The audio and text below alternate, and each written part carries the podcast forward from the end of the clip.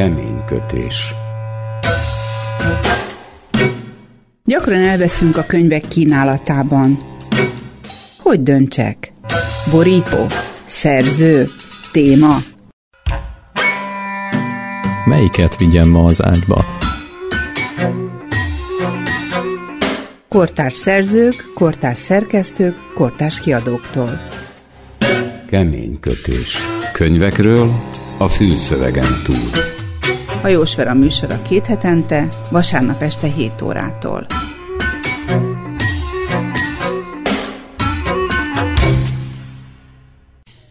Üdvözlöm, kedves hallgató! Hajós Vera vagyok.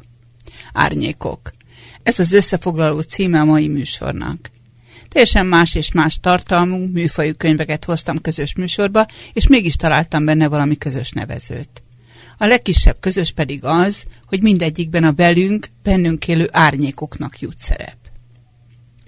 Az első könyv borítóján a kiadó rövid, de a lényeget megragadó alcíme olvasható.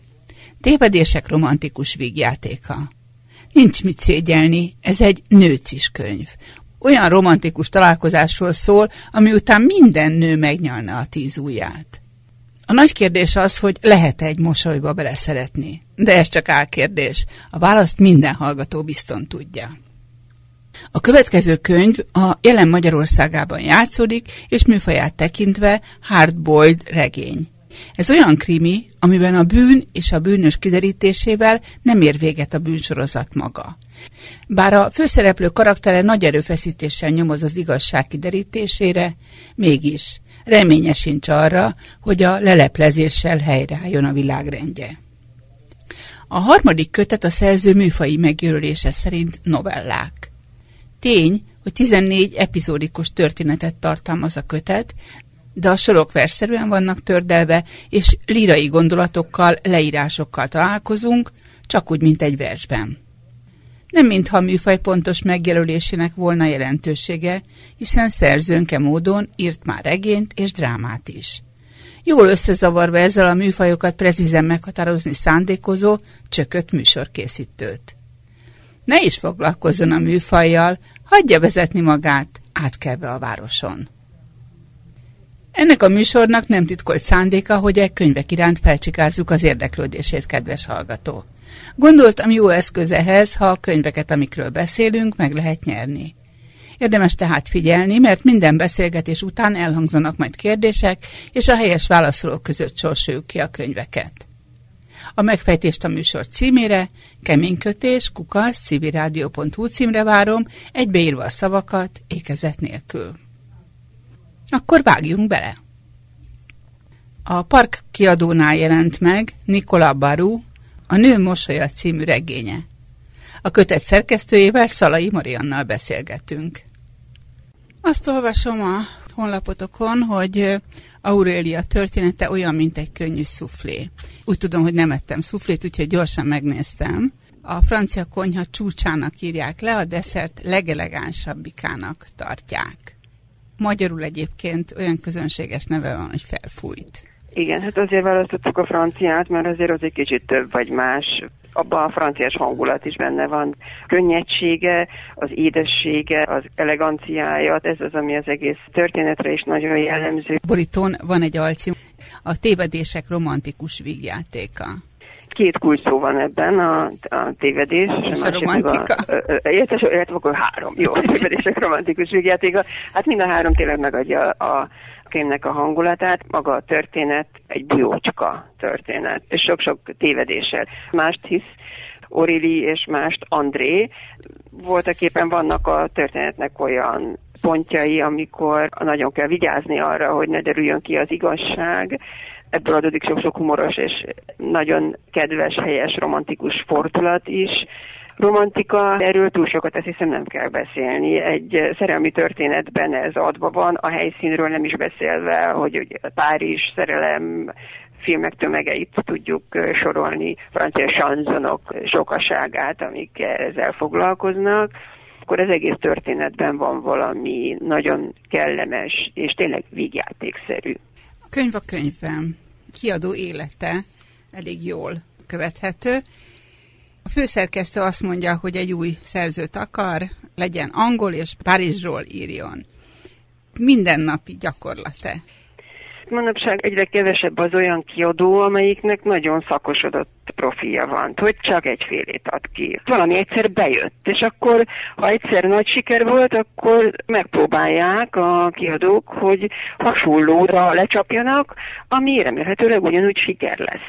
Magától értetődő vágya egy könyvkiadónak, egy tulajdonosnak, aki itt esetünkben ez a Monsinyák úr, hogy hát végre szeretne már egy sikerkönyvet. Neki nagyon jó és nagyon értékítélete van. Ő nagyon jól tudja, hogy mi az irodalmi érték, és mi az, ami az alatt van. Többször is elhangzik a könyvben, hogy egy kéziratnak elég az elejét, a közepét és a végét megnézni, és abból már rögtön kiderül, hogy ezzel érdemes-e valamit kezdeni, vagy nem. Nem kell az egészet elolvasni. Honnan merítik az írók a, az inspirációkat a, a cselekmények kigondolásában vagy elindításában? Van itt egy, egy írói gondolat így szól a szöveg, hogy az én elméletem szerint azok az emberek, akik regényeket írnak, és valamit elbeszélnek, három csoportba oszthatók. Vannak, akik csak önmagukról írnak, közülük néhányan az irodalom legnagyobbjaihoz tartoznak. Másoknak megvan az az irigylésre méltó tehetségük, hogy kitalálják a történeteket. Ülnek a vonaton, kinéznek az ablakon, és hirtelen támad egy ötletük. És vannak, akiket az írás impressionistáinak nevezhetnénk, tehetségük abban rejlik, hogy rátalálnak a történetekre. Ennyit akartam a könyvből idézni. Milyen írótípusokkal találkoztok ti a könyvkiadóban? Létezik-e tényleg ez a három írótípus? Mind a három egy nagyon valós típus. Arról már lehetne vitázni, de talán most erről nem érdemes, hogy valóban csak ez a három típus létezik, de ez három nagyon tipikus író karakter, akik saját magukról írnak, saját önálló világlátásukat, saját személyiségüket könyvé formált írók, ilyeneket mi is számtalan ismerünk. Most hirtelen nem tudnék említeni egy-egy példát, de azt hiszem, hogy, hogy világos, hogy miről beszélünk. A második, akik kitalálják a történeteket science fiction, ami abszolút, vagy abszolút, vagy a fantasy, abszolút képzeletvilág, egy önálló világ, saját önálló szereplőkkel, valóságban nem létező helyszínekkel, kitalált történet lehet visszahelyezkedni egy-egy történelmi korszakba. A harmadik típus, hogy akik nyitott szemmel járnak a világban, uh-huh. az írás impressionistáinak tekinthetők, hogy például Anna Karenina Igen. és egy újság hírből született. Ha visszatérünk a nő mosolyához, akkor Nikolá Bárónak ez a kis regénye a harmadik típusba tartozik, könyv a könyvben, ahogyan te mondtad, egy nő mosolyával indul maga a történet. Ebben az esetben, kedves barátom, csak egyetlen kiút van, az igazság. Oda lépett az íróasztalomhoz. Fogadja meg a tanácsomat, és írja le pontról pontra az igazat. Az első pillanattól, amikor benézett annak a vendéglőnek az ablakán, egészen a mostani beszélgetésünkig. És utána mellékeljen a maga, és utána mellékeljen a maga Auréliájának egy megjegyzést, miszerint a kedvenc szerzője új regényt írt, és különös hangsúlyt helyez rá, hogy elsőként ő olvassa el a kéziratát. Megveregette a vállam. Hihetetlen egy történet ez, André, sőt, mi több, nagyszerű történet. Írja le, kezdjen hozzá már holnap. Vagy még jobb, ha még ma éjjel. Írja le úgy, mintha az élete függne tőle. Írja bele magát annak a nőnek a szívébe, akit már az első regényével elcsábított. Az ajtónál még egyszer megfordult, és akárhogy végződik az ügy, kacsintott rám, új Robert Millert faragunk belőle. Vannak írók, akik napokig bíbelődnek regényük első mondatával. Azt mondják, ha ez az első mondat hiteles, utána a többi már magától jön. Ha jól tudom, újabban elemzik is a regények elejét, mert az első mondat olyan, mint amikor két ismeretlen ember tekintete először találkozik. Vannak aztán olyan írók is, akik csak akkor tudják elkezdeni a könyvet, amikor az utolsó mondat megvan. John Irvingről például azt állítják, csak akkor fog hozzá az íráshoz, ha az utolsó fejezet gondolatban már elkészült. Én azonban anélkül írom le ezt a történetet, hogy ismerném a végkimenetelét. Sőt, annélkül, hogy a befejezést a legcsekélyebb mértékben befolyásolhatnám. Az igazság az, hogy a történetnek egyelőre nincs vége. Az utolsó mondatot ugyanis annak a nőnek kell megírnia, akit úgy másfél évvel ezelőtt egy tavaszi estén pillantottam meg a párizsi Princess utcában, a piros-fehér kockás abroszokkal hívogató kis étterem ablaka mögött. A nőnek, akit szeretek. Mosolygott az ablak mögött, és ez a mosoly olyannyira megbabonázott, hogy elloptam. Vagy mondjuk úgy, kölcsönvettem. Magamnál hordtam. Nem tudom, lehetséges-e az ilyesmi, mármint hogy beleszeressünk egy mosolyba. Annyi bizonyos, hogy ez a mosoly egy elbeszélésre ihletett, amelyben minden egyéb kitalált. Még a szerző személye is. És akkor valami hihetetlen történt. Egy évvel később, egy valóban utálatos novemberi napon, a szép mosolyú nő, mint aki az égből pottyant le, ott állt előttem és a találkozásban az volt a csodás, és egyszer mint tragikus, hogy olyasmit kívánt tőlem, amit nem teljesíthettem.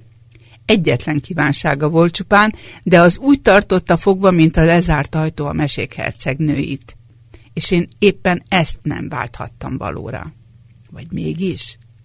Azóta annyi minden történt. Jó is és rossz is. Szeretném most az egészet elmesélni. A sok hazugság után a teljes igazságot. Következzék hát minden úgy, ahogy valóban megtörtént, és én úgy írom le, mint a katona, akinek másnap csatába kell vonulnia. Mint a beteg, aki nem tudja, fel kell neki reggel a nap. Mint a szerelmes, aki egész szívét egy finom női kézbe helyezi, abban a reményben, hogy meghallgatást nyer. A piros-fehér kockás, abrosszal letakart kis asztalokat, a, az étteremnek a jellegét, a hangulatát, azt, hogy Párizsban van, az, hogy a, a, hogy Tam de Cerise-nek hívják a cseresznye évada, ami egy nagyon híres sanzonnak a címe, és a sanzon a Párizsi kommun idején volt nagyon-nagyon népszerű, és dióhéjban arról szól, hogy olyan valaki írta ezt a sanzont a kedveséhez, egy ápolónőhöz, aki a Párizsi kommunitején halt meg, illetve ott a harcokban egy szerelmes párról van szó, akik nagyon rövidig lehettek boldogak, és aztán örökre el kellett szakadniuk egymástól. Ennek is van valamilyen édes bús hangulata. A történet azzal kezdődik, hogy a főhősnő Aurelie az édesapjától örökli meg ezt az éttermet. Az édesapja nevezte el ezt az éttermet a cseresznye ivadának, a Tam de Cerise-nek, Aurélinek az édes anyja, és viszonylag fiatalon meghalt, hogy nem véletlen az étterem névválasztása. Ráadásul az édesapa egy, egy menüsort, egy titkos menüsort rá hagyja a lányára, ez pedig a menü d'amour, szerelmi menü sor, amit egyébként a, a könyv végén is olvashatunk, mert hogy ez volt az a az ételsor, ez a menü, amivel elnyerte a Orli édesanyjának a szívét. Itt beszéltünk szereplőkről. Három főszereplő van, miközben kettő.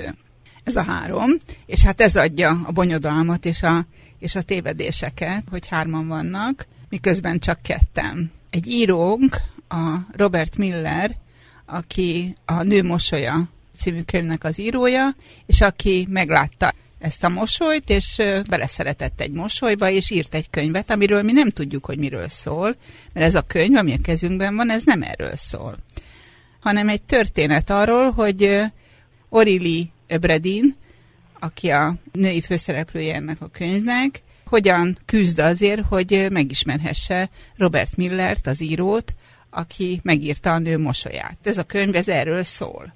Miközben nem tudjuk meg soha, hogy miről szól, mi az a könyv, amit végül is Robert Miller írt. Ez egy nagyon nőcis könyv. Igen, igen, igen, igen. De azért egy férfi tollából van. 35 éves fiatalember, jó arc. Néz ránk a könyv borítójáról. Honnan tudhat ennyi mindent a nőkről?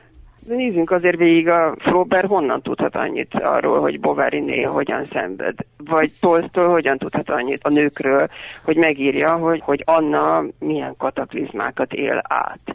Ez valahogy nem igazán függ össze.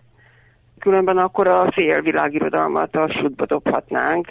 Csehov hogyan tudhat olyan sokat, hát szinte csak női főszereplői vannak a színdarabjainak, és mégis fantasztikus dolgokat ír le Ez igaz. érzelmeiről. Igaz. De egy romantikus regénynek az írójáról ezt nem gondoljuk.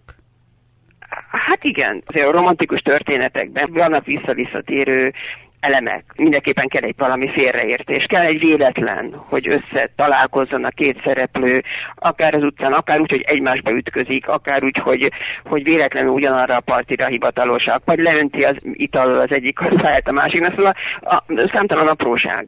Aztán kell hozzá mindenképpen az, hogy összevesz, mert utána jöhet a, a boldog befejezés. Tényleg gondoljunk a filmek tömkelegére. Bármilyen romantikus szerelmes filmre gondolunk, akkor szerintem ezek úton úton felbukanak benne. Az a művészet, hogyha a rendező vagy a színészi alakítások, most a filmről beszélünk, el tudják fedni ezeket a kliséket, hogy nem veszik készül, de működik a térben fel tudnánk sorakoztatni rengeteg olyan elemet, amivel dolgoznak. De ezt most nem leszólásképpen mondom a klisét, ezek vissza-visszatérő elemek, amiket, hogyha jó arányban, a megfelelő helyen, a megfelelő pillanatban adagol a szerző, akkor ez nagyon pergősé tudja tenni a történetet. És egy kicsit az is benne van, ami miatt ez az egész működik, hogy az ismerőset kapja az olvasó.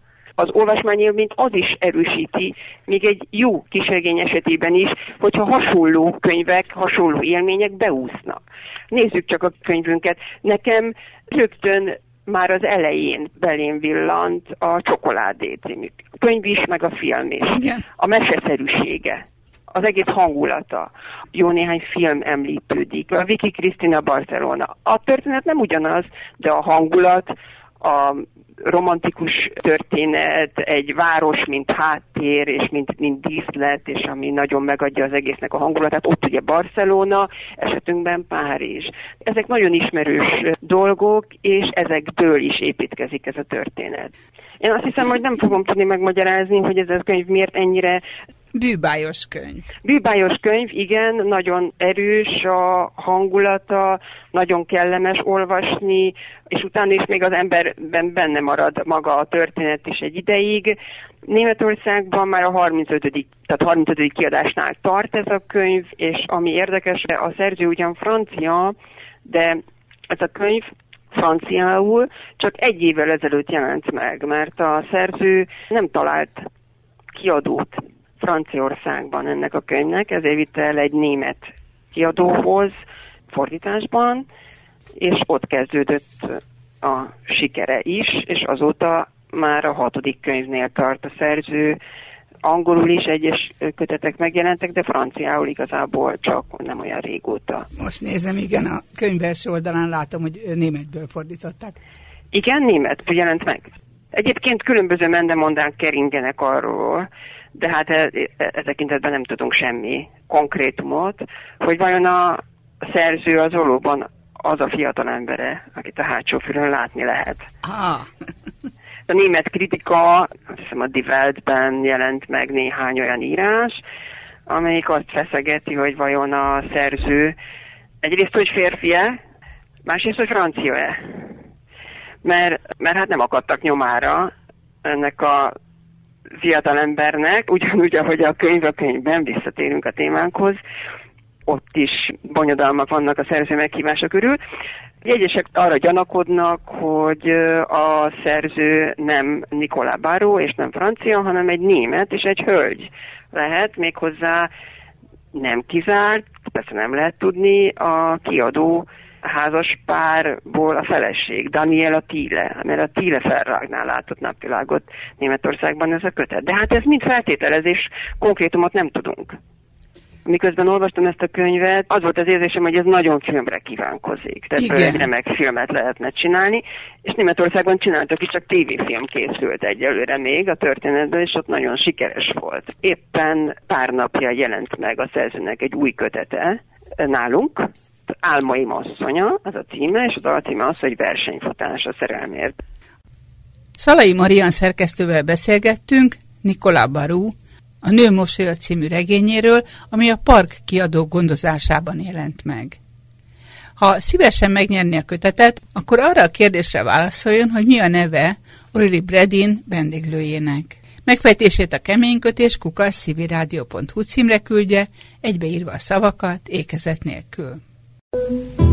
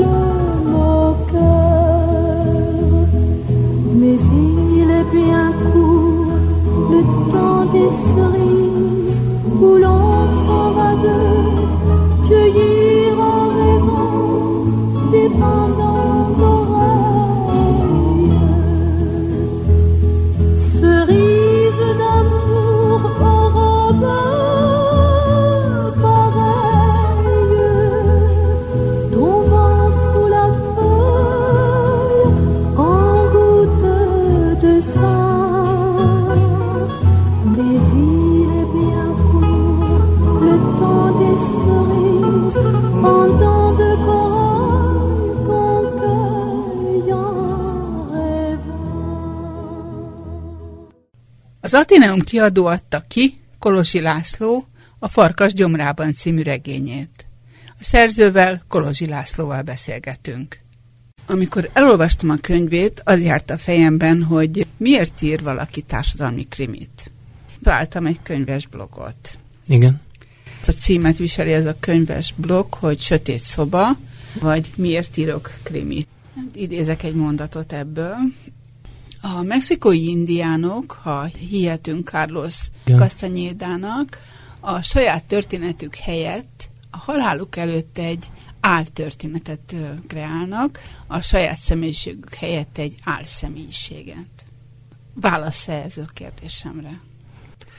Hát arra, hogy miért ír az ember, arra némileg válasz lehet, de arra, hogy miért társadalmit, arra igazából nem. De arra, hogy miért ír, mert konstruál magának egy ilyen valóságot, amit szívesebben elpusztít, mint a saját valóságát, és abban a valóságban elképzelt dolgokon keresztül próbál olyan élményekhez jutni, amiben a valóságban nem is biztos, hogy szívesen jutna. Tehát olyan élményeket élni át, olyan kalandokba részesülni, amit egyébként nem élhet át, vagy nem tud átélni. Azt, hogy milyen személyiséget konstruál, az viszont összefüggésbe lehet azzal hozni, hogy társadalmi történetet ír vagy mennyire érzékeny történetet ír. Ha valaki ilyen társadalmi kérdésekre érzékeny figurát teremt, akkor azokat azért is teremti, mert hogy ezek a problémák érdeklik, tele akarja ebbe a szituációba élni magát, milyen lehet kicsit ilyen szélső jobboldali eszmék hívének lenni, vagy hogyan lehet ebbe egyáltalán mondjuk így belepistulni.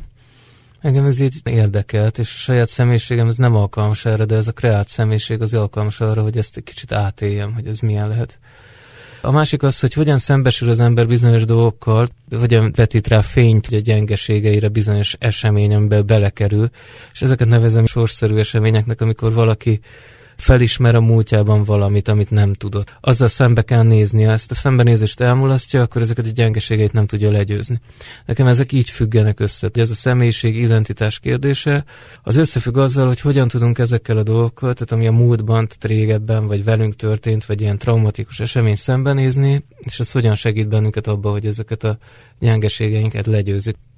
Minden krimi az ugye valamiféle bűnt vagy gyengeséget legyőző emberről szól a hibás embert kiiktatni a társadalomból, ugye ez az egyik kriminek az egyik feladata, főleg aztán mondjuk az Agatha Christie-nél, ahol tényleg az van, hogy a hibás embert kiiktatjuk a társadalomból, föl a társadalmi rend tökéletesen helyre áll.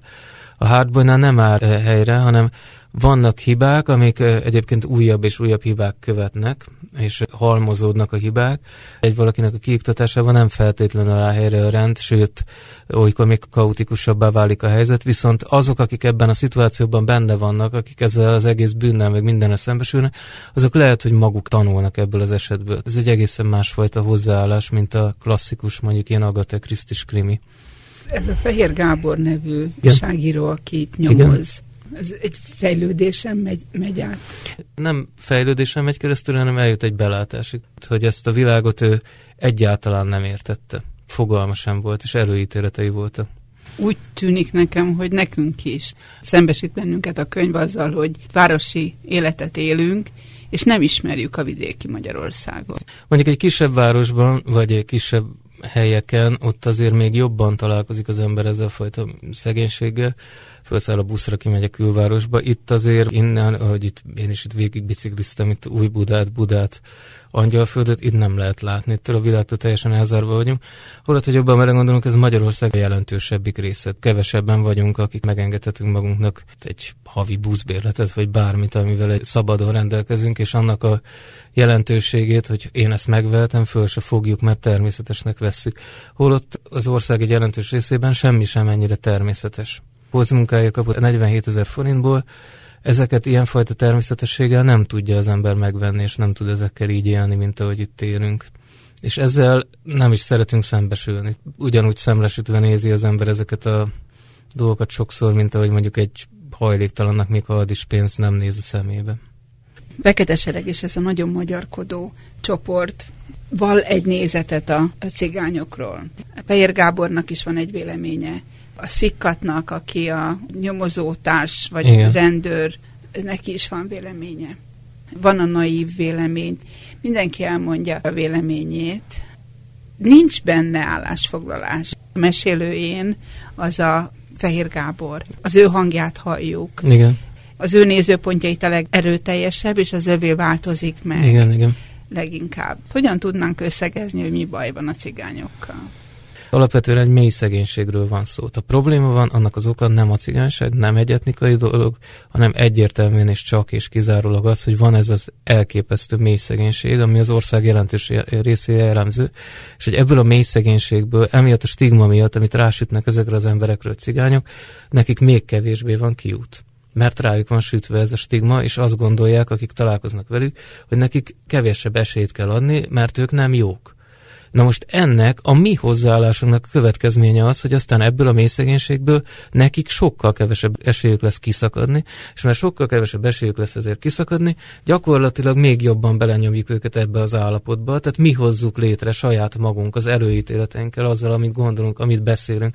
Egyáltalán, hogy a cigány szó fölmerülhet, mint, mint szó a magyar közbeszédben, vagy rádiókban, akár még a közszolgálati rádiókban, és egyáltalán elhangzik ez, mint jelző, az mind azt jelenti, hogy ezzel a szóval, hogy ezt használjuk, belenyomjuk őket még mélyebbre ebbe a mély szegénységbe.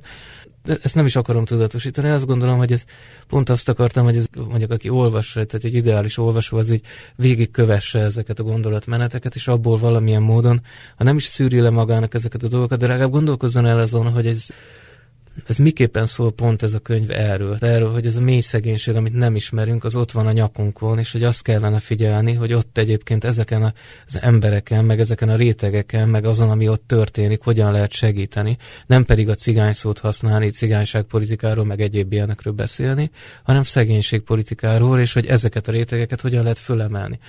Azért sok sztereotíp válasz elhangzik, vagy az ismert érvek, amikor erről a témáról Igen. szó van ezek az ellenpontozások miatt igen, vannak igen. felsorakoztatva, hogy egymás mellé rakva, hogy érzékletes legyen, hogy ezt szoktuk mondani, igen. és erre ez, a, ez egy adható igen. válasz. A barátaimmal voltam itthon. Meg akartak ölni bennünket. Ez az egész ügy, mondta, annyira fura, de teljesen más irányba terelte az életemet. A barátaimat is most láttam először nyersen és világosan olyannak, amilyenek. Érti? Szikkat bólintott. Hanna kinyitotta a teraszajtót, elővett egy szád cigit a szürke melegítője zsebéből, és rágyújtott. Onnan is jól hallott bennünket. Belenéz az ember a tükörbe, és mit lát? Az elképzelt ént, azt, akinek hinni szeretné magát. És akkor történik egy ilyen szörnyűség, hogy betörnek, ott áll valaki a konyhádban, aki az életedre tör, és elkezded egy különös fénytörésben látni magadat, meg az eseményeket. Hirtelen senki sem az, akinek látszott, mintha a maszkok alatt meglátnád a szörny vicsorgását. Nekem a piroska és a farkas mindig is félelmetes mese volt mert éreztem, amit piroska érezhet, amikor rádöbben arra, hogy nem a nagymama fekszik az ágyban, hanem a farkas, folytatta Klára. Éreztem azt az érzést, milyen lehet neki felismerni. Nekem ilyen érzés volt a valóság felismerése. Látni kezdtem azt, amit mindig eltagadtunk magunk elől, hogy a farkas tulajdonképpen a nagymama. Hogy az a valódi énje, érti? Ez volt az egészben a legszörnyűbb. Ez a felismerés. Hogy ez a valóság, nem az, amit eddig annak hittem. Érti? Azt volt a legrosszabb megélni, hogy eladdig nem láttam tisztán, homály a szememet, semmit nem tudtam gonoszságról, az ember valódi énjéről. Szikkat bólintott. De szikkattat láthatóan meghatotta. Érdekelte, amit Klára mondott. Nem is tudom, hogy menekültünk meg. Az autónkra rálőttek, folytatta Klára. Révfülöpre mentem. Ott töltöttem pár napot. Csak akkor jöttem haza, amikor Iván telefonált, hogy jön haza. Megtudtam, hogy a lányom barátja vett ott házat. Nem a barátom, mondta Hanna, aki közben visszatért a konyhapulthoz. Azt hittem, mondta Klára. Nem, már nem. Szakítottunk. De hát miért? Azért, amit mondtál, anya. Pontosan azért. Mert ő a nagymama. Rájöttem, hogy a farkas a nagymama. És hogy már senki sem fogja kivágni a farkas gyomrából. Az érzelmi azonosulást tűnik úgy nekem, hogy ami ki tudja billenteni az előítéletet, Fehér Gábor megél. Ezzel a gyerekkel kontaktusba kerül, és kialakul közöttük egymásra figyelés, vagy egymásra Igen. hatás. Ez az, ami őt kibillenti. Igen. Igen, ebbe a személyes tapasztalatba hiszek negyedült. Nagyon nehéz ez a vidéki szegényebb réteg is tart a fővárosiaktól, tehát lemegy valaki, és akkor az van, hogy akkor mit akarsz itt. Segíteni nem tudsz, ahhoz több pénz, több energia, több minden kéne, most lejöttél ide megfigyelni, vagy mi, mit akarsz. De hogyha valamilyen személyes kapcsolat kialakulhat, történik két ember között, akkor azt ki lehet használni. Van benne egy ilyen, nekem kicsit összeesküvés elméletre hajazó szituáció, mint hogyha Olaszországban, Európában az Unió csinálni akarnak polgárháborús helyzeteken. Igen, ez külső... Külső erők akarják Külső erők is vannak benne. Az az igazság, hogy szerintem azért van is valami, hogyha megnézzük, hogy az összeesküvés elmélet azért a a cigánygyilkosságok perben némileg azért meg van támogatva, mondjuk így, vagy, vagy is fogalmazok ilyen finoman. A katonai biztonsági szolgálatnak az emberei is benne voltak ebbe az egész ügybe, és a pernek az a része, ami róluk szólt, az még le se zárult, ez tulajdonképpen most kezdődik el, vagy most indul el, és ez egy nagyon fontos része, hogy hogyan volt ebbe benne a magyar állam. Milyen szereplőkön kint keresztül. Nem nagyon lehet tudni, miért kerültek bele azok az emberek, akik ebbe belekerültek, hogyan szereztek fegyvereket, tehát egy csomó gyanús momentum van. Ez a része, ez valóban inkább ilyen összeesküvés elmélet, abból a szempontból elmélet, hogy egy ilyen konstrukció. Jogászként végig kíséri a pereket? Figyeli? Igen, igen. És, és mi a benyomása? Hogy áll hozzá szakma? Egy ilyen büntetőperben az áldozatnak van ugye a legkevesebb szerepet. A Hajdú Eszternek ez az ítélet Magyarországon című filmje, az gyönyörűen mutatja be, hogy hogyan zajlottak ezek a perek. Ez egy nagyon érdekes film, abból a szempontból is, hogy hogyan zajlanak Magyarországon ezek a perek. Missouri bíró, aki ezt az egész ügyet vezeti, az rendkívül nehéz helyzetben van, több tízezer oldalnyi anyagot kell neki elolvasni és folyamatos nyomás alatt van mindenféle szempontból, úgyhogy nincs a helyzetben.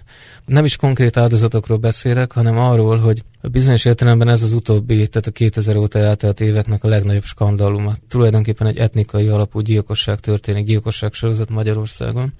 És ez az, amit mindig ebben a röperről beszélünk, akkor ezt hangsúlyozni kell. Nem is feltétlenül az egyéni az egyes áldozatokat, hanem azt, hogy itt valóban a rassz miatt, tehát hogy azért, mert kijelölték, és azt mondták rá, hogy cigány öltek meg embereket. Ez, ez a legnagyobb skandalomok egyike, ami történt Magyarországon.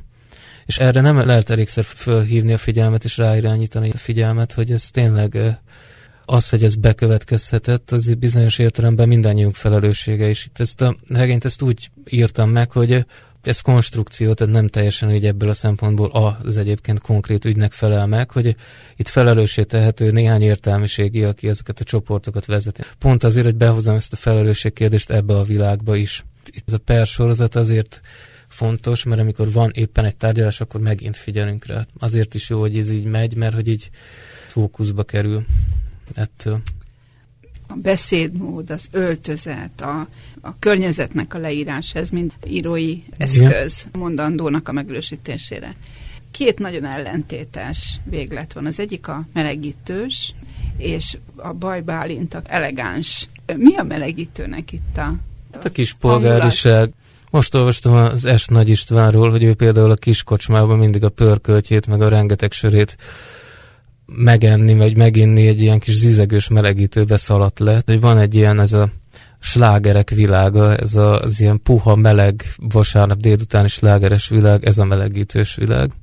Amikor nem is akarunk semmit, nem is vagyunk nyitottak a külvilágra, nem vagyunk harcosak, elkötelezettek bizonyos ügyek érdekében, azt szeretnénk, hogy hagyjanak bennünket békén ez a, ez a fajta világot is testesíti, meg tényleg egy ilyen slágervirágot is testesít meg ez a melegítőség. A másik pedig a, ez a kiművelt régi polgári világban maradt embereknek a világa, az az öltönyös, garbós, alszákás, zakós világ, az a másik, ami ebbe benne van.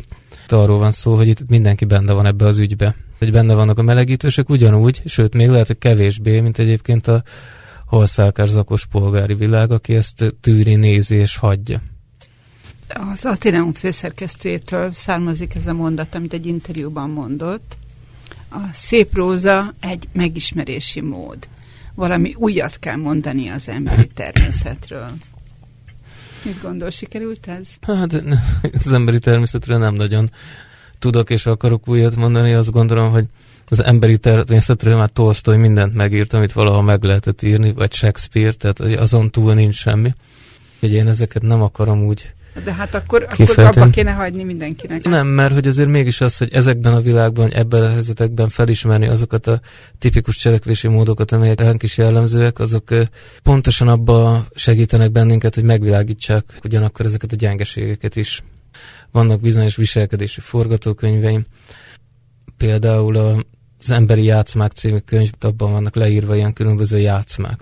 Ezek a játszmák nagyon régóta működnek. Tehát reggel föl kell a férj, jaj, miért hideg a kávé, feleség azt mondja, miért keltél föl ilyen későn, mindig ezt csinálod, még lustálkodsz, pedig már a gyerekeket elvinni.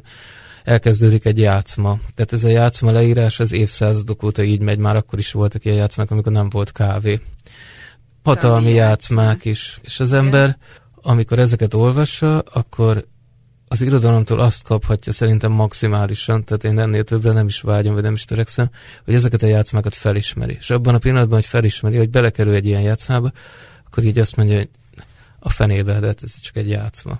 És ebből a legegyszerűbb úgy kilépni, hogyha ezt tudatosítjuk magunkban, és tudatosítjuk másikkal, és kimegy az ember, és azt mondja, tudom, hideg a kávé, nem mondok semmit. És kész, ennyi az irodalom feladata szerintem. Kolozsi László szerzővel beszélgettünk a Farkas gyomrában című regényéről, amit az Ateneum kiadó adott ki. Ha szívesen megnyerni a kötetet, akkor arra a kérdésre válaszoljon, hogy milyen műfajú a regény. Megfejtését a keménykötés kukas civiradio.hu címre küldje, egybeírva a szavakat ékezet nélkül.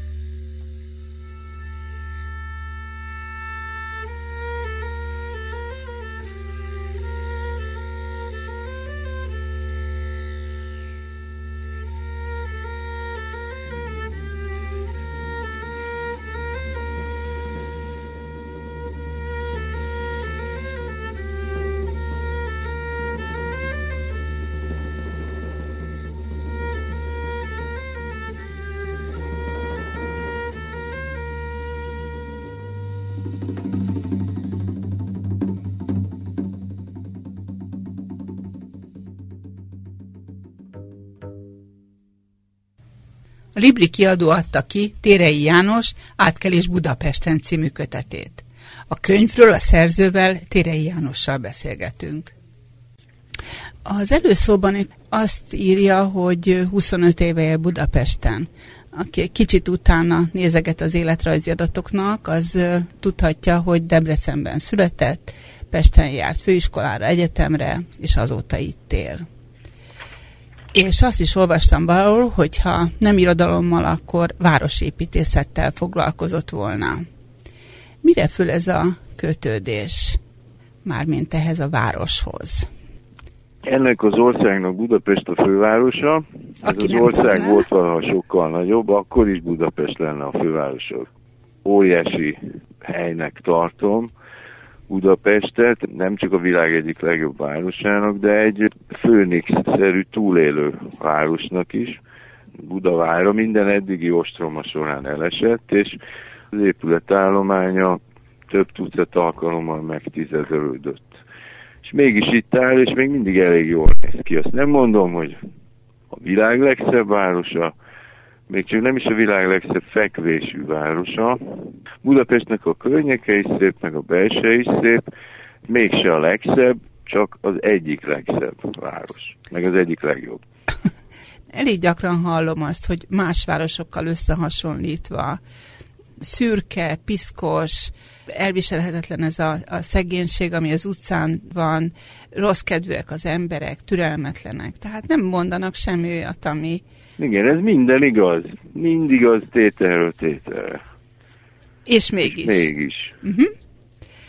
Ez a szerelem. Van benne egy kikerülhetetlen mozzanat, a Ferihegyről bevezető út.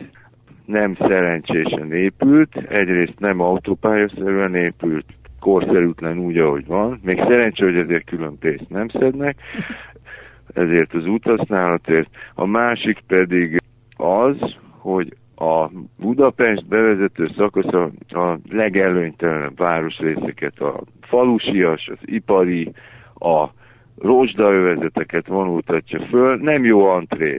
Kódusok, hajléktalanok mindenütt találhatóak. A szegénység végtelenül nyomasztóan nyomja rá a bélyegét a városra, és nem is lát kiutat belőle az ember, amikor azt látja, hogy a középosztály, ahova tartozunk, vagy tartozni szeretnénk, alsóbb rétegei is csúsznak egyre lejjebb, és nem látom a gyógyírt. Én annyit tudok, hogy írok ezekről a részint szegény, részint középosztályba tartozó emberekről, ebből áll össze ez a könyv az átkerés Budapesten. Olvastam, mikor készültem erre a beszélgetésre, hogy tartott egy 2013-ban egy vetítésre egy bekötött előadást Igen. az eltűnt épületekről. A hiány is tud lenni, jelent valami mást?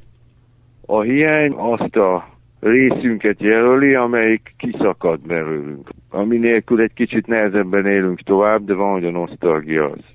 Az valahogy betölti a hiányzó személy, vagy tárgy, vagy eszme helyét. Gondoljunk a tárgyakra, a tárgyak nélkül azért könnyen boldogul az ember, ugye mesztelenül jön erre a világra, és mesztelenül is távozik. A tárgyak alapvetően pótolhatóak, és nagyon kevés ember van, aki végig kísér minket egy életen át. Aztán van ez a város, és ez a város a, az örök sebeivel, és akkor az volt a célom, hogy megmutassuk egy olyan Pestet is, amelyik nincs már, nem csak szép, hanem határozottan csúnya épületeket is választottam, olyan, olyan házakat, amelyek háborúk, vagy a forradalmak, vagy, a, vagy az egyetlen az emberi tevékenység, a városrendezés folytán eltűntek, és amelyek jó lenne mégis, hogyha állnának. Szeretne az ember kézeletében összerakni egy olyan várost, ami, ami optimális, és abban nyilván nem azt az Erzsébet hidat képzeli el, amelyik áll, pedig az a maga nemében egy jó mű, de át a helyén egy szebbik, és ez ennek a hídnak a tragédiája, hogy csak pótlék. És ahogy a Ferenc József ma Szabadsághíd újjáépülhetett, és újjáépülhetett a Lánchíd is, többek kedvence, az Erzsébet híd nem. Csak egy példa, vagy ott a Blaha tér, amit szabályosan hazavágtak. És nem a háborúban, és nem az 56-os forradalomban, hanem a metró építésével, mert a Nemzeti Színház nem szükségszerű lebontásával ez a tér egészen tönkrement, és egész egyszerűen megváltozott a státusza, egy kiülésre, pihenésre alkalmas városi köztérről eltűnt a, a kávéház, az emke, a korvináruházat beburkolták ebbe a rettenetes bádog burokba, nincs semmi zöld, illetve ami van, az jelképes, nincs ez a színház, amelyik minden irányból meghatározta a látványát, levették róla a villamost, igazi tragédia, ami történt a Blanc térre. Az igaz nem járt olyan rosszul, mint Berlinbe a Poznamer plácon, én azt hiszem, hogy csak egy vagy két rekonstruált régi épület áll. Az összes többi vadonatúl. Kígyóverem. Részlet. Regősnek a forgatás első reggelén eszébe jut egy este a 90-es évekből, ugyanitt, a szép nevű Golgota utcában, amikor ő még nem volt híres pornórendező, ám a fekete lyuk annál híresebb hely volt, tele jól szituált fiatalokkal.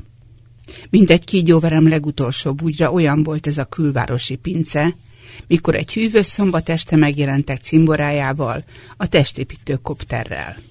A keletitől villamosoztak ki a koncertre, finom, illatos szél fújt.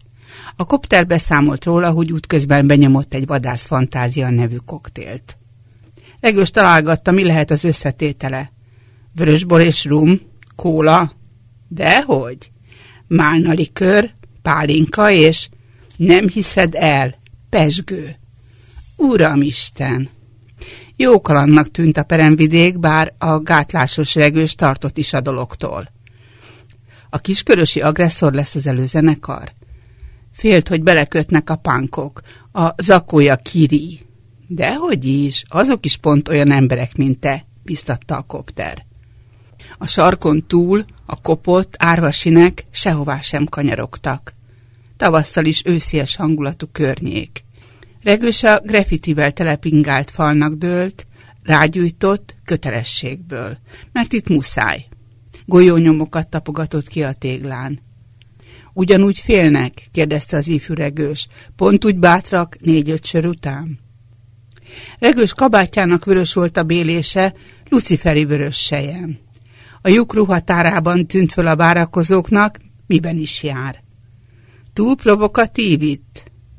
Megúszta néhány elnéző mosolyjal, végül ott söröztek együtt rocker csürhével a durva falsztalok mellett, és az infokingek mindig tudták, kinél akadt fű, ez az.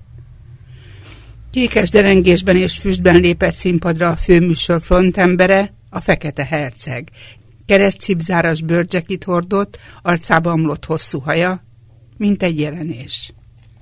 Rettentő transzcendensnek volt számba a látvány, Regős látta, a gruppik az öltöző ajtaja előtt fenik a zenészek farkára a nyelvüket, készülnek a krímes kényeztetésre. A parkban hajnalban verekedés volt, ők ebből szerencsésen kimaradtak. Egyébként filmszakadás. Ezek odakint ismernének-e így járni, töprengett, ennyire feltűnően, ilyen dark módon. Aztán egy nap fölismerte a fekete herceget a nyílt utcán világos kék bomber jackiben, nem fekete bőrben. Szóba kötötte haját. Szóval tényleg nem mer. A rajongói bezzeg igen. Ő meg fél a konfrontációtól. Aha, fél. Micsoda csalódás volt.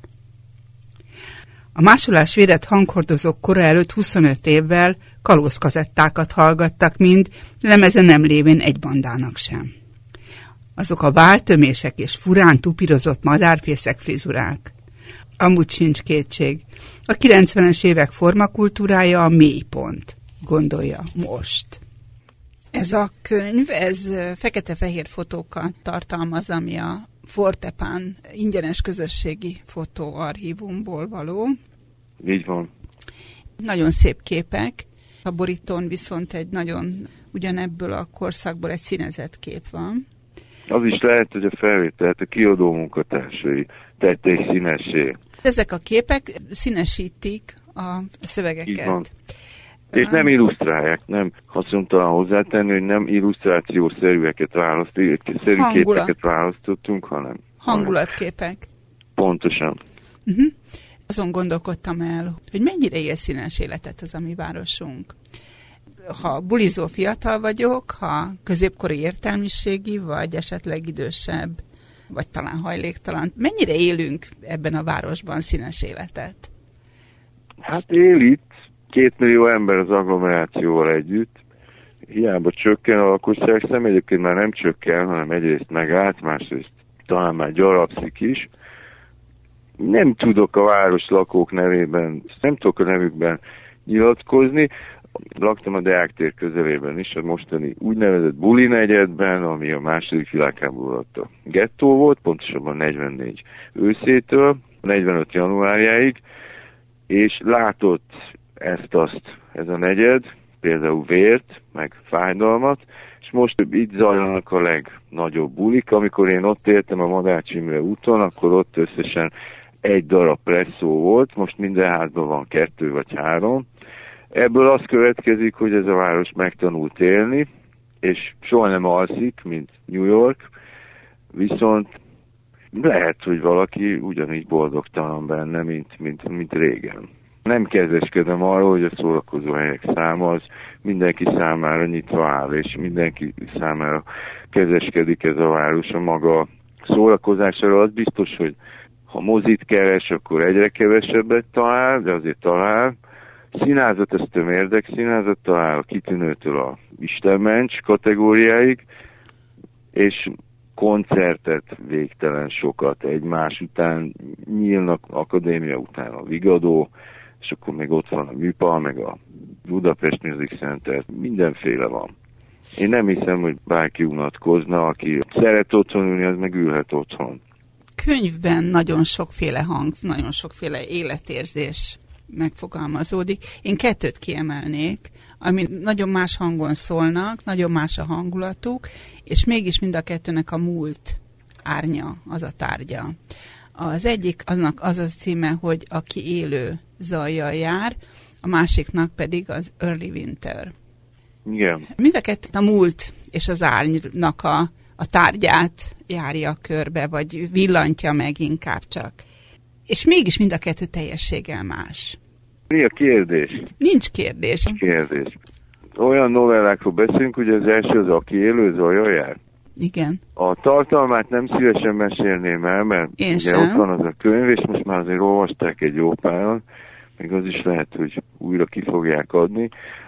Novella följátszódik a Svábhegyen, és adott egy ház, ami valaha szálloda volt, és egy időben a Gestapo szállta meg, ahogy a várost is, a német hadsereggel egyetemben, és most fiatalok költöznek be, és óriási meglepetés számukra ennek a háznak a múltja, például, hogy embereket kínoztak itt. A másik novella pedig külföldön élő mérnökember látogat vissza Pestre, és a volt feleségének a nyomait kutatja, tehát tulajdonképpen egy voyeur módjára kutatja. Úgy véli, hogy nyomon van, és úgy tűnik neki, hogy földerítette a hajdani feleségének az új kapcsolatát, és tanulja lesz egy kemény szexjelenetnek is. Aztán, hogy mi történik a novella legvégén, azt, azt egész egyszerűen nem árulhatom el. Azzal lelőnék egy poént, és Így van. így tovább. Volt valami olyasféle célom ennek a könyvnek az írásokor, hogy mint annak idején a Meghökkentő Mesék című tévésorozatban mindig legyen egy plusz csavar, egy meglepetés a, a novellákban. Remélem, hogy ez a törekvésem ez nem maradt egészen eredménytelen. Novellák, mint műfai megnevezés. Kicsit zavarba ejtő, amikor az ember elkezdi olvasni. Szabad vers, verses epika. Hogy működik ez a dolog? Hogy van ez, hogy ezt novellaként apostrofálja, miközben ennek talán műfailag más volna? Vagy van-e ennek egyáltalán jelentősége? Ez az, pontosan, tehát a végén tetszett mondani a lényeget, hogy ennek jelentősége abszolút nincsen, ez olvasmány. És olvasmányként novellának nevezem, egész egyszerűen azért, mert ezek rövid távú történetek, ahol a hős eljut A-ból B-be, és nem novella füzér, bár összefügg némelyik történet, másik történettel, a hősök átsétálnak egyik sztoriból a másikból, de nem rendszeresen, nem szisztematikusan, és viszont kiad egy olyan képet, ami egységes, egy olyan világszemlélettel, ami szintén egységes. Versbe tördeltem valóban, de nem szól hexameterben, nem szól jambusban, és alig-alig rímel, de az helyenként rímelnek ezek a történetek, nem véletlen, hogy hol, vannak refrényszerű visszatérések is, de ettől nem válik lírai versé, ez, ha versnek veszem, akkor epikus vers, vagyis megint ott vagyunk ott, a rövid fesztávú epikus vers, vers és novella, megint a novellához érkezünk. Én azt hiszem, hogy mindenki olvasó úgy, ahogy jól esik neki, és a legközelebb mégiscsak az a hagyományos magyar novellához van. Tirei János szerzővel beszélgettünk Átkelés Budapesten című kötetéről. Ha szeretné megnyerni a könyvet, akkor arra válaszoljon, hogy a kötetben szereplő fotók honnan származnak. Megfejtését a keménykötés kukasz civirádió.hu címre várom. A könyvekből Hajós Vera és Szabó Zoltán olvasott felészletet. A zenéket Cserháti Ákos választotta. Ne felejts el, két hét múlva új könyvekkel jövök. Ha régebbi műsorokat is szívesen meghallgatna, akkor azokat a rádió honlapján és podcaston is megtalálja. Hallgassa továbbra is a civil rádiót. Kemény kötés. Könyvekről a fűszövegen túl. Hajós Vera műsora két hetente, vasárnap este 7 órától.